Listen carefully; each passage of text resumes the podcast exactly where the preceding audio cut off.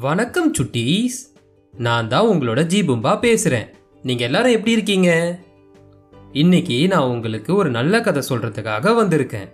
அந்த கதையோட பேர் என்னன்னா அசிங்கமான வாத்து. இப்போ நம்ம கதை கேட்க போலாமா? ஒரு ஊரில் இருக்க குட்டைக்கு பக்கத்தில் ஒரு வாத்து கூட்டம் வாழ்ந்துட்டு வந்துச்சு.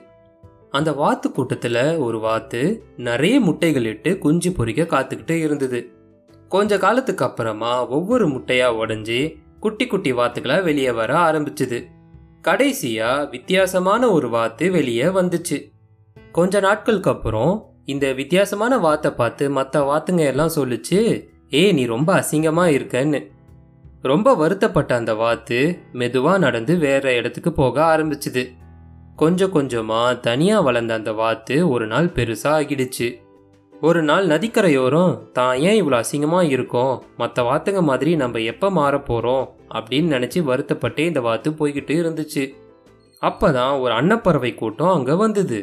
பறவையே நீ ஏன் இங்கே இருக்கன்னு சொல்லி அவங்க எல்லாருமே இந்த வாத்தை பார்த்து கேட்டாங்க. அதுக்கு நான் ஒரு அசிங்கமான வாத்துன்னு சொல்லுச்சு. அப்போ ஒரு அன்னப்பறவை சொல்லுச்சு கொஞ்சம் முன்னாடி வந்து உன்னோட உருவத்தை இந்த தண்ணியில் பாருன்னு சொல்லுச்சு.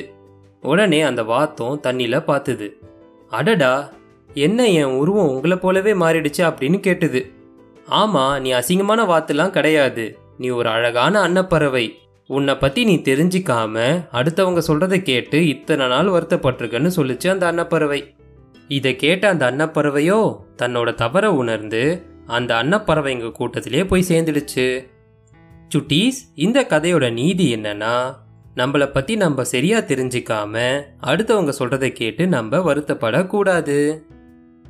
அவ்வளோதான் சுட்டீஸ். இந்த கதை இதோட முடியுது. இந்த கதை உங்கள் எல்லாருக்குமே பிடிச்சிருக்கோன்றத நான் நம்புகிறேன் இதே மாதிரி ஒரு நல்ல கதையோட நான் உங்களை சீக்கிரமாகவே சந்திக்கிறேன்.